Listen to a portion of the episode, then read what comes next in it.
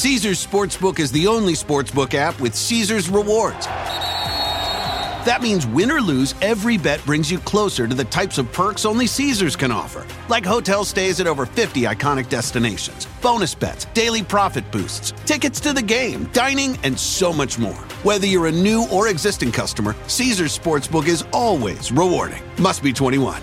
Gambling problem? Call 1 800 Gambler. Caesars Sportsbook. Don't just spectate, participate. A fierce debate has broken out over the opinions of Kanye West for some reason. West praised the politics of conservative commentator Candace Owens and reportedly said, I love Donald Trump. West made the remarks while publicizing his new book, Reinventing Consciousness Through a Critique of Hegelian Dialectic, yo. During a speech on pre Socratic reasoning among badass G's at the Society for Philosophical Reflection by people whose chain of thought is completely incomprehensible. The comments drew immediate criticism from Jay Shameless Racecard, a spokesman for Black Lives Matter, who said, quote, how can we continue to convince black Americans that they are helpless victims with no control over their own lives if famous black rappers act as if they can just walk around with their own opinions? Conservatives, meanwhile, praised West as a great American philosopher and said they looked forward to buying his new LP for their high fives. All in all, the debate over Kanye's thoughts should serve to pass the time until something important happens, like the collapse of Western civilization. Trigger warning I'm Andrew Klavan, and this is The Andrew Klavan Show. I feel hunky dunky, life is tickety boo. Birds are winging, also singing hunky dunky doo. Shape tipsy topsy, world is zippity zing. It's a wonderful day, hurrah, hooray! It makes me want to sing.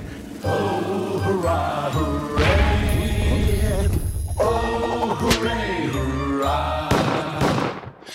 All right, before we get started, take, oh, I don't know, the rest of the day to take a quick, honest inventory of your life, and you'll realize you need the mailbag, right? You can write in, ask any question you want about your personal life, about my personal life, about your neighbor's personal life. We'll find out. We're watching everybody. Or politics or religion. Answers are guaranteed 100% correct and will change your life, sometimes for the better. To ask questions on the mailbag, you got to be a subscriber. So go on over to thedailywire.com, subscribe. It's a lousy 10 bucks a month. For a lousy 100 bucks, you get the entire year plus a leftist tears tumbler filled, automatically filled with leftist tears every time I speak. Here's what you do. You go on thedailywire.com, you hit the podcast button, then you hit the Andrew Klavan podcast. There is a little symbol, I think, of a mailbag. Isn't that what it is? You hit the mailbag symbol, and then you write in your question, and I will answer them all.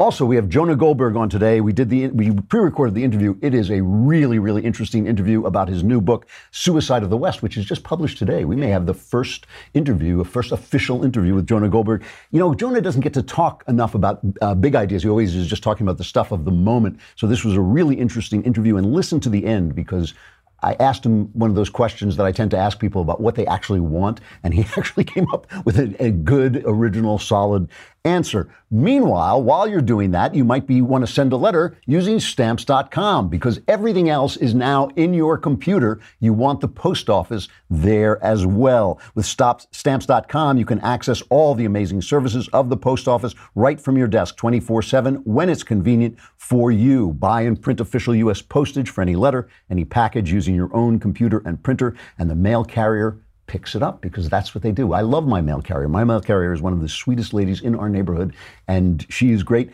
Just click print mail, and you are done. It couldn't be easier. The thing about stamps.com that I love is like you go along doing everything by email, and then suddenly, at the most important moment, contract has to be signed, some kind of document has to be sent, and suddenly you need that post office. You don't want to have to run down to the post office. You can use stamps.com, and and if you are listening to me you can get up to $55 free postage, a digital scale, and a four week trial. How do you do it? You go to stamps.com and click on the radio microphone at the top of the homepage and type in Klavan. Here's how you do that you take your finger and you hit K.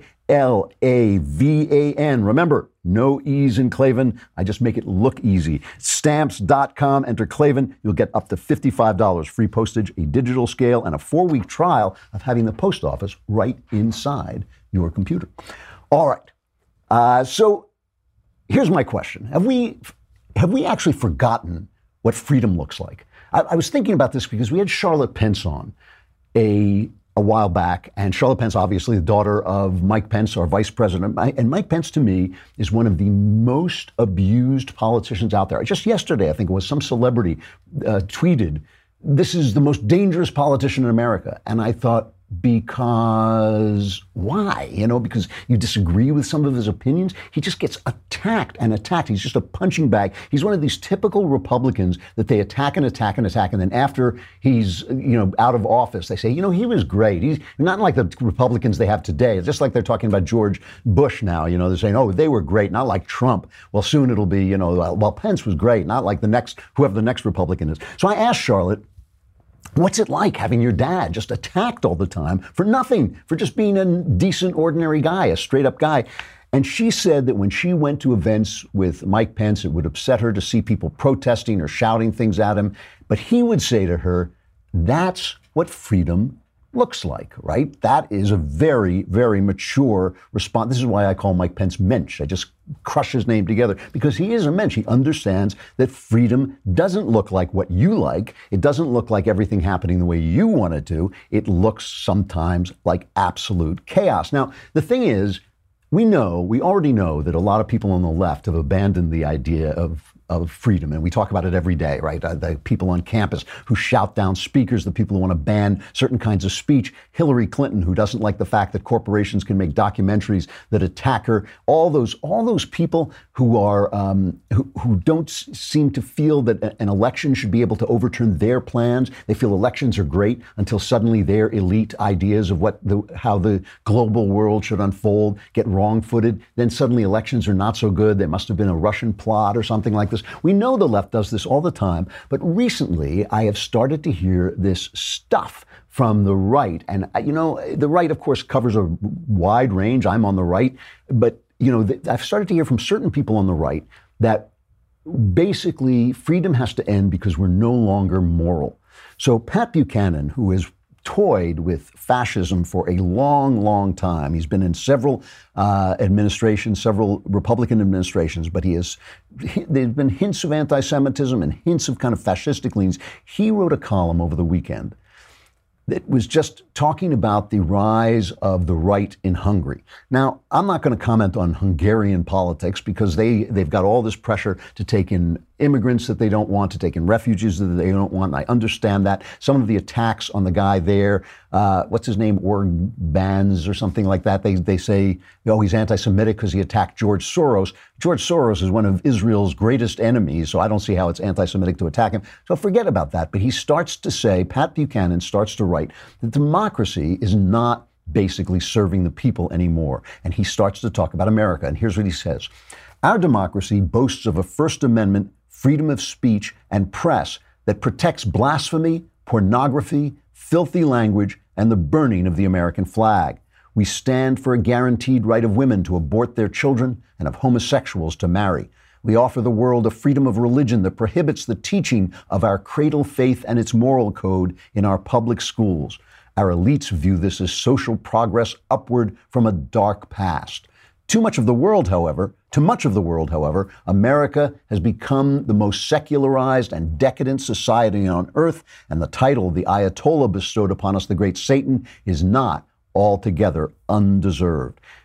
And if what our democracy has delivered here has caused tens of millions of Americans to be repulsed and to secede into social isolation, why would other nations embrace a system that produced so poisoned a politics and so polluted a culture?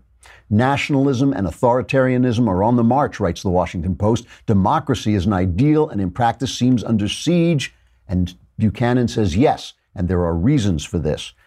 Demo- listen to this carefully. Dem- democracy lacks content. As a political system, it does not engage the heart. And if Europe's people see their leaders as accommodating a transnational EU while failing to secure national borders, they will use democracy to replace them with men of action, that famous fascist, you know, celebration of men of action. I would personally rather have men of thought, but men of action, okay, so so our democracy has led us to become this immoral uh, decadent nation. And the problem with democracy is it has no content. Now, this, by the way, you know, this is what a lot of the radical Muslims say. You know, that remember Erdogan in Turkey, he said democracy is like a streetcar. When you get to the stop you want, you get off. You know, and that's because he sees the content as being the point, not the freedom itself. On our own site, on the Daily Wire site, Erick Erickson, and I don't mean to attack him personally, he writes some stuff I really like, but he wrote a very thunderous denunciation of America, saying the American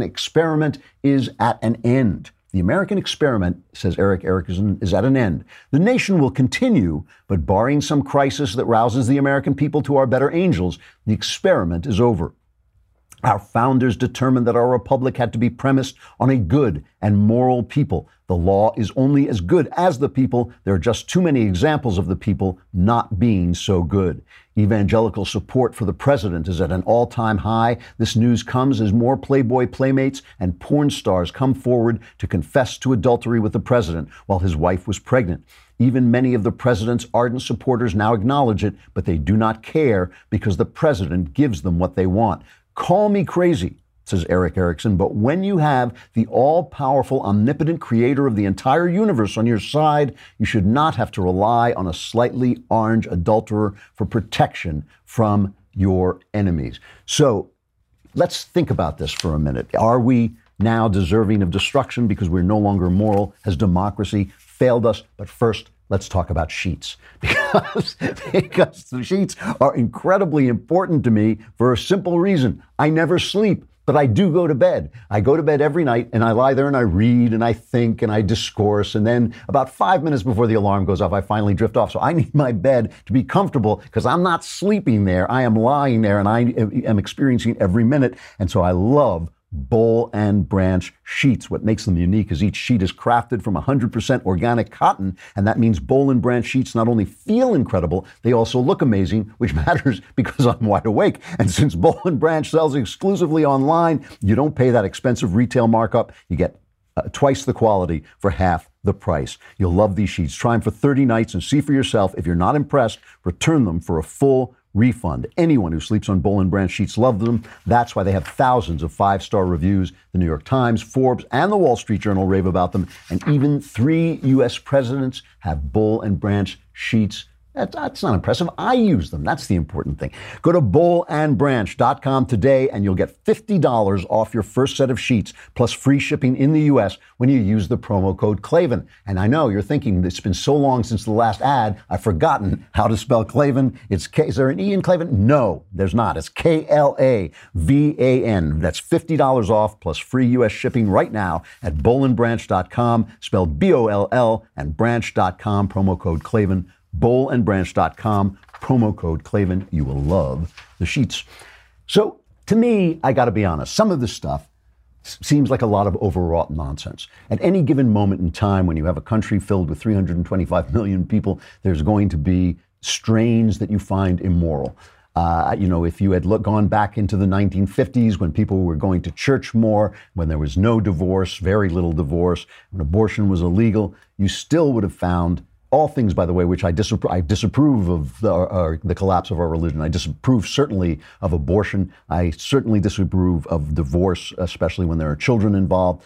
And yet, at the same time, there were plenty of immoral things going on, like the kind of bigotry that kept people from, kept the black guy from using a bathroom so that he had to explain to his son why we can't go in there because the color of your skin is not the right color. That was immoral as well. So there's always immorality going on. No nation is perfect. There's always stuff going on.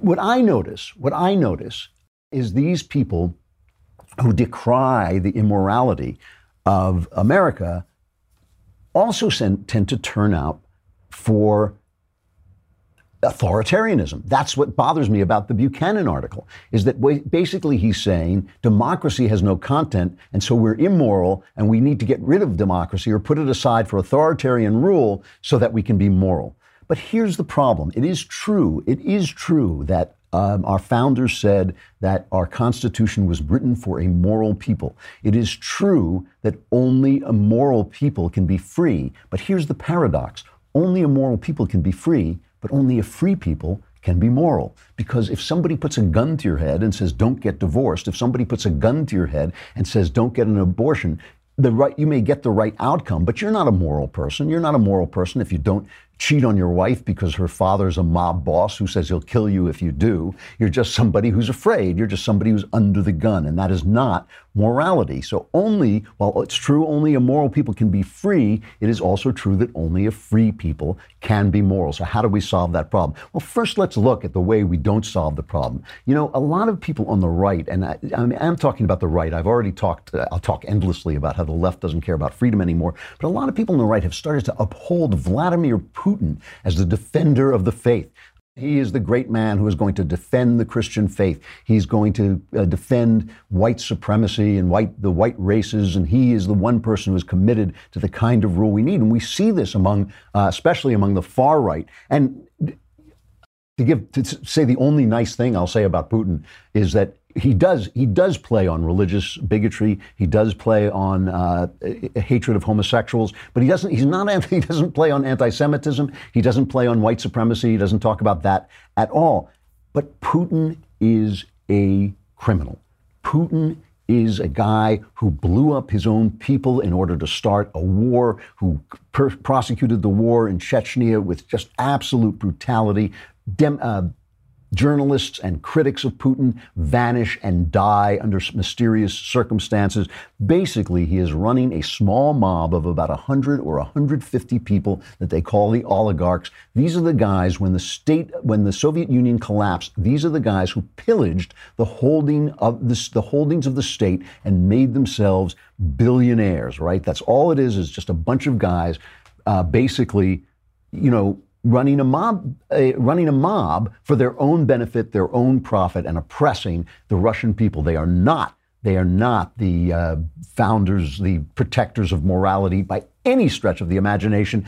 Trump may sleep around. Trump may do bad things in his personal life. Trump has done nothing, nothing that compares to the evil that Vladimir Putin does. And so when I hear people on the right saying, oh, you know, we can't, you know, our, our country's not moral, we need Vladimir Putin, that really it really does disturb me. So you know what do, what do you what what do you look for? What do you look for when you look for freedom? What does freedom look like? Does it look like morality? Does it look like people going to church in, in shirts and ties? Does it look like no gay pride parades where people wander around, you know, flashing their fetishes at you, uh, which is incredibly annoying and incredibly grotesque? You know, to me, to me that doesn't make sense at all. It doesn't make sense at all because because like I said, only immoral people can be free, but only a free people can be moral. You know, I took a little bit of uh, actual encouragement last night from watching the uh, hearing on Mike Pompeo. Mike Pompeo is uh, Trump's former CIA director, Trump's nomination to be Secretary of State. And there has just been an absurd, you know, the resistance, the resistance has put up against Mike Pompeo. It has just been embarrassing. I mean, re- we remember when Cory Booker went up against him uh, because he didn't support gay people. And you think, like, you know, because he's a Christian, basically, and he thinks that being gay is not moral.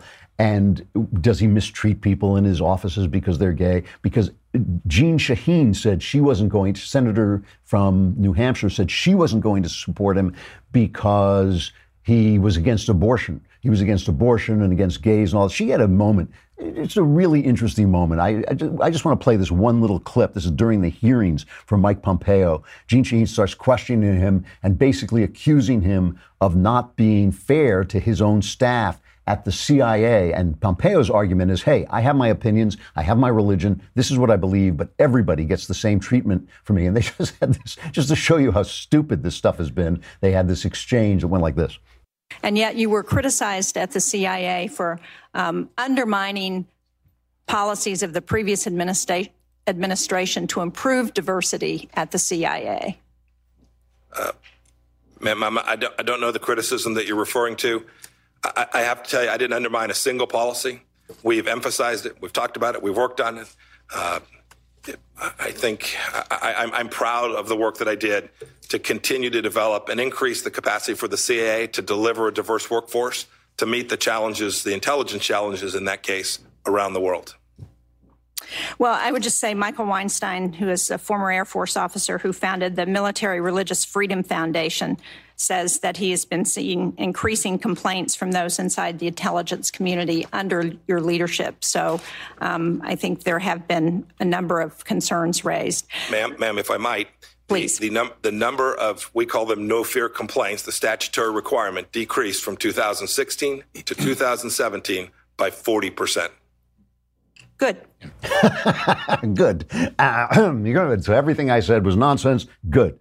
So, so they go into this committee, and the president gets a secretary of state. I don't think a secretary of state has ever been refused. And so this committee, they had the votes because Rand Paul was holding up the uh, holding it up, saying Pompeo supported the Iraq War, and Rand Paul doesn't like us to do anything overseas, and he wasn't going to support him, but Rand Paul says now he's got uh, assurances from Pompeo that now he dislikes the Iraq war and he wants it to be over and so on and so forth. So, but they split on a 10 to 10 vote because the deciding senator, Johnny Isakson, was at a funeral and so he couldn't vote.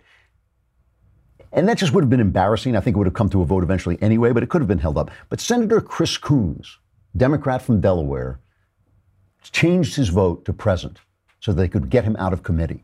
And that is the way these things have to work, right? It, he didn't have to support him. He won't support him on the floor, but he let the thing get out of committee because this resistance, you know, Bill McGurn wrote a thing. I mean, just talking about people who've lost the, the plot of freedom, who've lost what freedom looks like, that it looks like losing sometimes. Sometimes freedom looks like losing, you know. Uh, Bill McGurn wrote this great column today talking about the fact where he says, all right, Donald Trump you know, has violated norms of behavior. He's violated norms of politeness. He has violated norms of the way a president behaves. But but the elites who oppose him, the elites who feel that the election took away their plans, their power, their idea of what American America should be, have so much, have violated norms so much more than Trump has and brought things down so much further that it's they who are really the threat to freedom. And he goes on and he lists this thing. He says, in the thick of the 2016 election, the New York Times ran a front page article in which it advertised that the particular dangers posed by Mr. Trump's candidacy meant that the long held norm of journalistic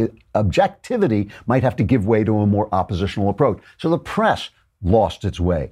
Good liberals, says Bill McGurn, once found the idea of spying on American citizens without just cause unconscionable, but when the target is a former Trump campaign associate, it becomes okay to get a warrant based on an unverified dossier paid for by the Hillary Clinton campaign. So the intelligence community lost its way. When Sally Yates was acting attorney general and President Trump issued an executive order on immigration, she objected she objected to, Miss Yates ordered the entire Justice Department not to obey the president, despite a finding from the department's Office of Legal Counsel that the order was lawful. And she was applauded in her insubordination by Andrew Weissmann, then a justice attorney who now serves on Robert Mueller's team. So the Justice Department lost its way. In the middle of a Me Too moment, ostensibly all about more respect for women, the president's press secretary, Sarah Sanders, has been derided as everything from a summer whore to a slightly chunky soccer mom. So the social warriors on the left have lost their way and lost the idea of what freedom looks like and how it works. And the pardon power enjoyed by the president is among the most unfettered in the Constitution, but because the president is Mr. Trump and the pardon for controversial Arizona Sheriff Joe Arpaio, uh, and the pardon was for the Ninth U.S. Circuit Court of Appeals has opted for lawlessness. It has opted to appoint a special prosecutor to inve- investigate the pardon's legitimacy. So many, many judges have lost their way and have lost what freedom looks like because they want it to go their way. And that's not what freedom looks like. Let me just say for just a moment before we get to the Jonah Goldberg interview that Plato the, the famous Greek philosopher and, and Plato's Socrates had many of these fears about um, about democracy. He feared, he, you know, he talks about in the Republic, Socrates talks about the fact that, um, that freedom, people become addicted to freedom. They then start to love pleasure. They then start to love money. They become fascinated by their own ability to buy things, fascinated by pleasure, and they lose freedom, and freedom devolves into tyranny. And he says, freedom, democracy is the path to tyranny, says Socrates. So it is a real problem. So where does, where does that leave us? If only a free people can be moral and only a moral people can be free, are we just caught in this circle of decline, as Socrates said, that has to lead to tyranny? The answer to me is simply this. Freedom looks like an argument. Freedom looks like everyone speaking freely, trying to convince the other of the way to go. I believe that our per- particular democracy is based on Christianity. If you can't sell your Christianity, you just can't sit around and say the American experiment is over. You've got to go out there and actually sell what you believe. You've got to sell it as a joyful, positive thing that is going to improve people's lives, not as something that means that people who act differently than you have to be condemned, because that's just a no sale as far as I'm concerned, and it's not Christianity either. Go look at the Gospels for a change. Go look at what Jesus says. Look at the times he condemns other people's behaviors almost never. He almost never does unless they are religious people blocking the way to, to heaven to ordinary people's path to heaven. That's what he really gets down on, okay? That's what he really gets down on. Otherwise, he's talking to you about how to find the kingdom of heaven. Are you talking about that? Are you selling that? Or are you just thumping your hand, thumping your fist into your palm and condemning people and, and then expecting them to turn around because it makes you feel like a righteous person? You know, here, here's the thing it is about winning the argument. Freedom is about winning the argument. That's why I fight so hard against the left when they want to shut people down. If you're afraid of winning the argument, if you're afraid of, of losing the argument, even, and by the way, even if you lose the argument, your responsibility remains the same because then you're talking to what they call the remnant. Then you're talking to the next generation that's going to come down the pike. When Cicero in Rome lost the argument, as my, my own son has pointed out in an article in the LA Times, when Cicero lost the argument and, and the Republic of Rome collapsed, he wrote about democracy for future generations. John Adams was quoting Cicero while they were forming the Constitution and the, Decla- and the Declaration. That's who you're talking to. You're talking freedom never dies, the right never dies, the truth never dies. You got to keep on talking. This whole idea that, oh, you're bad and therefore we have to get rid of freedom is cowardice. It's cowardice. It's cowardice to say that we've become an immoral nation, therefore we need to get some authoritarians in here to enforce morality. That is just you know, I can't even say the word on the air, but it, it's chicken. It's chicken. You've got to stay in the argument, and if you lose it in this generation, you try to win it in the next. It's freedom sounds like debate. Freedom sounds like talking. Freedom sounds like protest. Freedom makes a lot of noise. All right, we're going to have Jonah Goldberg come on to talk about Suicide of the West, a really interesting interview, not as depressing as it sounds from the title. We've got to say goodbye to Facebook and YouTube. Come on over to thedailywire.com and listen. And while you're there, subscribe so you can be in tomorrow's mailbag. Hit the podcast button, hit the Andrew Klavan podcast, hit the mailbag sign, and write any question you want about whatever you want. I'll go and spy on your neighbors. I'll do anything you need me to do to answer your questions with 100% accuracy, and it will change your life on occasion for the better.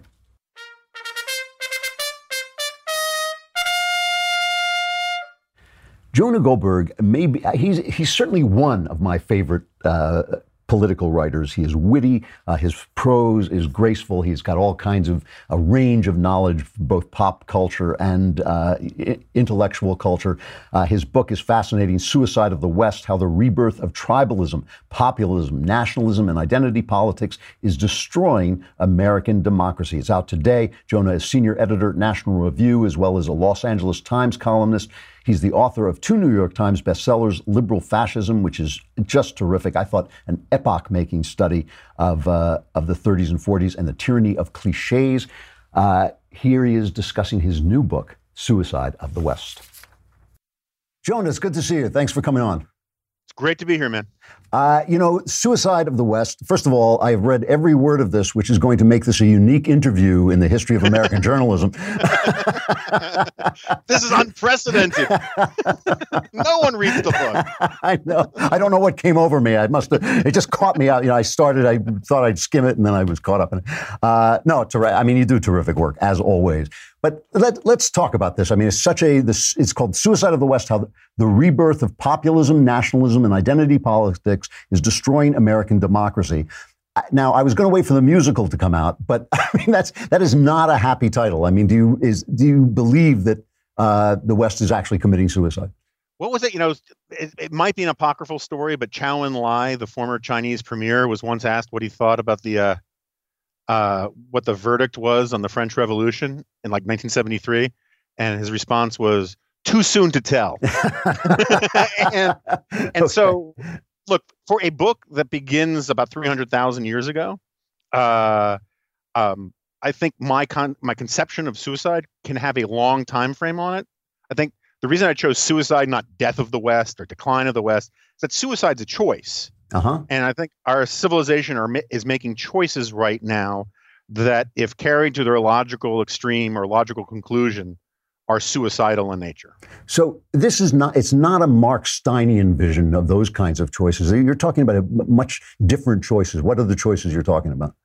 Right. So um, I was very influenced by uh, economic historian Deirdre McCloskey, who basically argues that this thing I call the miracle, right? Whatever you want to call it, liberal democratic capitalism, modernity, right? This thing that emerges essentially from, uh, I would argue, from the from the English Enlightenment or the Scottish Enlightenment. Uh, one of the things that Steve Pinker gets wrong is treating the Enlightenment like they're all one thing, right? Um, because as Mike Myers would say in "So I Married an Axe Murderer," when it comes to enlightenments, if it's not Scottish, it's crap. and, um, but uh, uh, one of the things that Deirdre McCloskey, I think, is fairly persuasive on is that the thing that made this once in all of human history transformation into human prosperity, human uh, uh, uh, uh sort of uh, fulfillment that you get starting in the 1700s and that the American founding is the symbol of, uh, was all created by words, ideas, stories we tell ourselves about ourselves. And um, which I don't think she fully appreciates is that um, a civilization that can be created by words can also be destroyed by words. Hmm.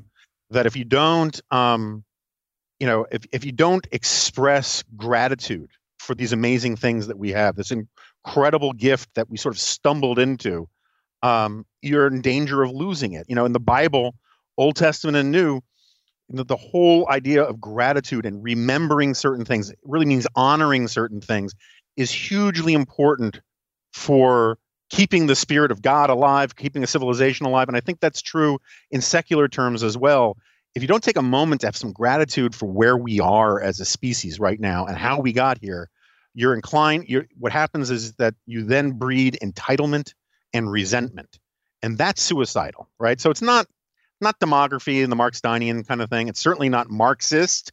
Um, you know, I don't believe in cold impersonal forces guiding us. I think that, as Ronald Reagan would say, um, freedom is not. We don't inherit freedom in our blood. Um, it's in danger every generation. It has to be taught. We, civilization is a verb.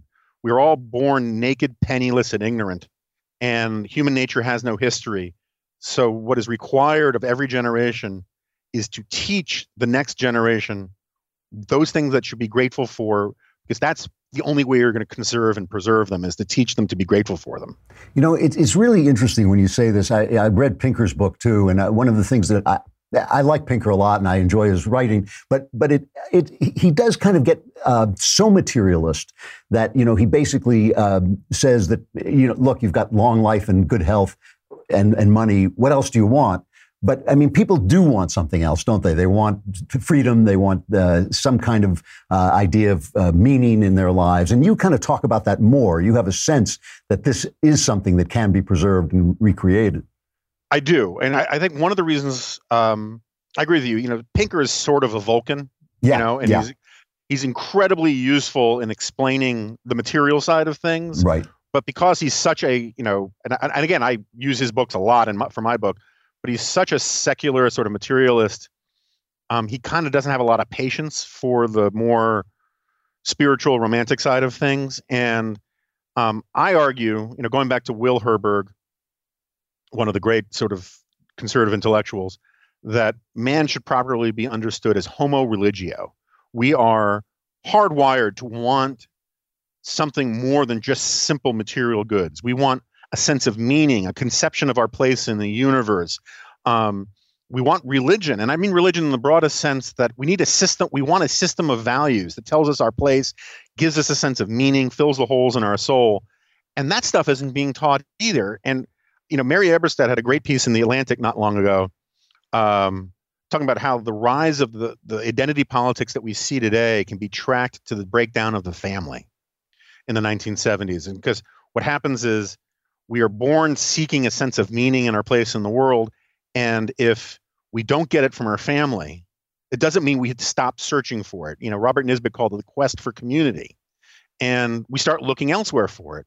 Identity politics, which says your entire existence can be summed up by the color of your skin or your gender preferences or whatever, is a source of meaning. I think it's a cheap and shabby source of meaning, but it's a very real one for a lot of people. And so, what you have to keep in mind is that human nature abhors a vacuum. If you don't provide people with a healthy sense of meaning, a healthy sense of belonging in the world, it they will they'll find an unhealthy one. It's sort of like the G.K. Chesterton thing about if you stop believing in God, it's not that you won't believe in anything; it's that you won't believe in nothing, you'll believe in anything, right? And so people will find other things as sources of meaning, and most of those are are just simply likely not to be healthy and not contribute to the sustaining of the civilization that we live in. So, so where, if we're now at this this pretty pass, you know, where where did this begin? I mean, I know you're, I, I don't see your, you know, your fan uh, club picture of Donald Trump behind you. I know you're not a big Trump yeah. fan, but but he's but he's obviously not the start of anything. I mean, he's no, uh, yeah. No. So yeah, he's he's way downstream, right? All of politics is downstream of I think these cultural trends. Um, I think that uh, politicians can make these cultural trends worse. Sure. But uh, you know, you know, Barack Obama, if you read his second inaugural, his vision of what America is about, which was a consistent theme throughout his presidency, is that you have two political units. You have the individual and you have the state in Washington, right? Nothing else, right? And the problem with that is that it is a really cheap form of sort of progressive libertarianism in the sense that you're free to do all the little things that you want to do as an individual, but if you need help with anything else, the only place you can look to is Washington. Hmm. And the problem with that is that the place you get meaning in life starts with the family. I mean, again, Hannah Arendt has this great line. She says, Every generation, Western civilization is invaded by barbarians we call them children, right? Certainly happened in my house, yeah. Yeah, no, in every house. We, yeah. As a species, we are all born naked, penniless, and ignorant. And you have we come with a lot of preloaded software. But if we don't get the updates starting in the family, we can be, you know, uh, we can go off the rails. If you took a baby living today and sent it back a thousand years to a Viking village, you know, sent it, went into New Rochelle and stole a Viking, stole a baby and sent it to a Viking village, and if it was adopted by a Viking family, it would grow up to you know to pillage Western England. If you took a Viking baby and you sent it to New Rochelle, it would grow up to be an orthodontist. um, the civilization that you're born into matters enormously, and I think the breakdown of civil society, um, the breakdown of the family, these these institutions where we get our sense of meaning and belonging, as they break down, we look for other ones, and so you have all these people who don't want to have anything to do with their with their real communities. Instead, they want to spend time on virtual communities. But Facebook, Facebook is fine for keeping up with old friends. It is horrible for making new friends because what it ends up doing, particularly in the political context, is reinforcing and confirming your existing biases and multiplying them on both the left and the right. And and so I think that you know one of the things that we're having is we retreat from civil society which there's an enormous amount of social science that that is in fact happening, is we start to watch politics as if it's a form of entertainment. And we start rooting for our heroes and rooting against the villains. And we see it simply as a story of drama of my team versus your team. And that, I think, leads to very unhealthy politics, whether it has anything to do with Trump or not. That trend existed long before Trump came on the scene. He exploited it to win, but he's not to blame for it. You know, uh, do you feel? I, I, felt this when I was reading Pinker's book that when he writes about Donald Trump, I suddenly thought, you know, calm down. You know, like, uh-huh. you know, uh-huh. he may he may be a good president, he may be a bad president. He's kind of living in all of our heads rent free at this point. are we thinking about this guy too much? I mean, is do you see him as a real break with something? I, I, like I said, I know you're not a fan, but do you see him as an actual break or just a kind of bump in the road? Um, I, I think he represents a, a, a real break of sorts. I don't think he represents the break that the resistance wants to turn him into, right? I mean, my standard line is uh, look, Donald Trump isn't Hitler. Hitler could have repealed Obamacare. um, and um, he's not he's not this he's not this dangerous, you know, despot. Um, but he is a creature of entertainment culture. And I think he views the job through that prism way too much for my tastes. Um, and I think that, uh, you know, Orwell has this great line where he says, A man can feel himself a failure and take to drink and become all the more of a failure because he drinks. I think that one of the problems that uh, I, I, think you and some of my friends who are um, who are, are sort of more pro Trump than I am, what they don't appreciate is the dialectic nature of our politics these days. Donald Trump's misbehaviors often repeatedly get defended because of things that Barack Obama did. Mm. I shudder to think what Elizabeth Warren will do, citing some of the things that Barack that that Donald Trump has done as a precedent. Yeah. And I also wonder what conservatives, what a Democratic president will be able to do or be be guilty of in their personal lives that conservatives will be able to to denounce that they won't be hypocritical for given what they defended in this guy. Mm. And that I think is going to be a real problem. Yeah, I can see that being a problem down the road too. Uh, but you know, your your vision weirdly is is more hopeful than your title. I mean, your title it just sound, yeah. And now, so so where do we start? What what you, would you like to see happen that is realistic that could actually begin to happen in this country? Yeah, so I mean, I don't have a lot of public policy program in here because in part right. part of my argument is that the rhetoric matters, right? I say if a civilization created by words it can be destroyed by words, that means we how one of the things I want to get people to do is think about how to how they talk about their own civilization, their own culture, their own country, and that's part of the argument of the book. But if you want a sort of a basic public policy argument, push as much power as possible down to the most local level possible. You know, you know, uh, when when you say that to left wingers, they immediately say, "Oh, so you want to have Jim Crow or slavery back?" I was like, "No, you know, no. I mean, we, we fought a war, we amended the Constitution a couple times. That's a settled issue, right? But do I think that hipsters in Oregon should be able to order stinky cheese from France without the FDA saying it's okay? Yeah. Do I think that people should be able to organize their lives as long as they respect basic civil rights and basic human rights as they want? Yes. And you'll still have culture wars. But one of the great things about pushing this stuff to the most local level possible is the winners have to look the losers in the eye the next day, right? it you, you have to see them at kids soccer games and you at that supermarket. You have this this the, and that breeds a certain amount of humility that you know you're talking about your neighbors. You're talking about the parents of your kid's best friend when you get into political arguments. Right now because of this thing i was talking about before about treating politics as a form of entertainment where we all just sit in our living rooms and watch it on tv is you end up getting these grand coalitions between one one political tribe and another where you never actually have to deal with the human the human being on the other side of the argument. Um, at the more, the more local you get starting in the family you know the names of the powers that be. You know you know them by their first name. If in the family you actually that's mom and dad right? But even in local communities or in your school you know the names of the principal you know the names of your alderman you know the names of your parish priest you know the names of the people in your community and it gives you a sense of control over your own life which is one of the reasons why i think politics is so bad right now is people don't feel like they have that sense of control over their own lives. So push it all the way down Wow, that's a really, really interesting. I, I, wish we could talk for another uh, hour about this because I just think there's so much in this book, and it covers, as you say, it covers an awful lot of history. Uh, yeah, but uh, the suicide of the West: how the rebirth of populism, nationalism, and identity politics is destroying American democracy. Jonah Goldberg, one of the best political writers in the country, if not the best. Jonah, it's always great to see you. I hope uh, you'll come back again. I would love to come back. And next time you're in DC, you got to let me know, and we'll have you on my podcast, and you can you can rail at me for an hour. All right, I will be there. All right, All right man. Thanks a lot. Good to see you. Uh, really interesting. I love the fact that I asked him like what he would like to have done, and he had a, an excellent answer. It's like more local government, which is, by the way, something that's actually happening. And the, uh, we'll talk. I'll try and talk about this tomorrow if I can. The country looks a lot different at the local level than it does at the national level. Sexual follies.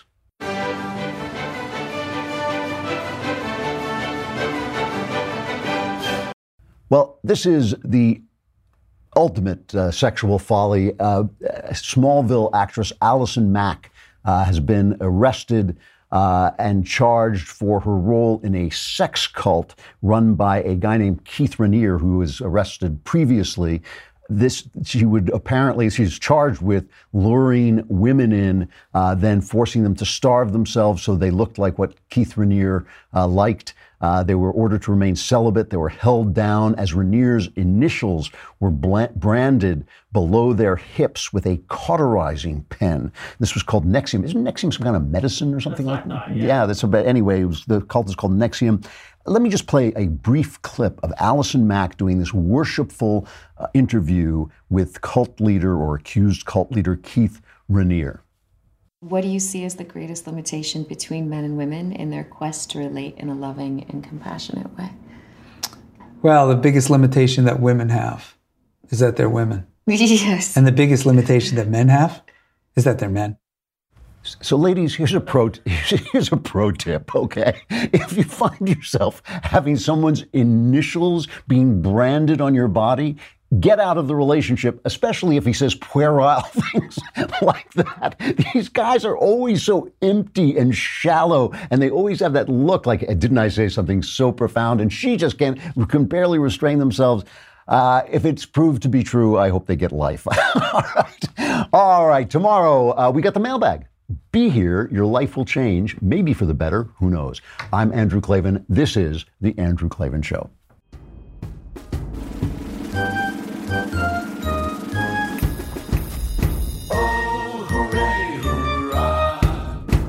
The Andrew Klavan Show is produced by Robert Sterling. Executive producer, Jeremy Boring. Senior producer, Jonathan Hay. Our supervising producer is Mathis Glover. Technical producer, Austin Stevens. Edited by Alex Zingaro. Audio is mixed by Mike Coromina. Hair and makeup is by Jesua Alvera, and their animations are by Cynthia Angulo and Jacob Jackson. The Andrew Klavan Show is a Daily Wire forward publishing production, copyright Forward Publishing 2018. Caesars Sportsbook is the only sportsbook app with Caesars rewards.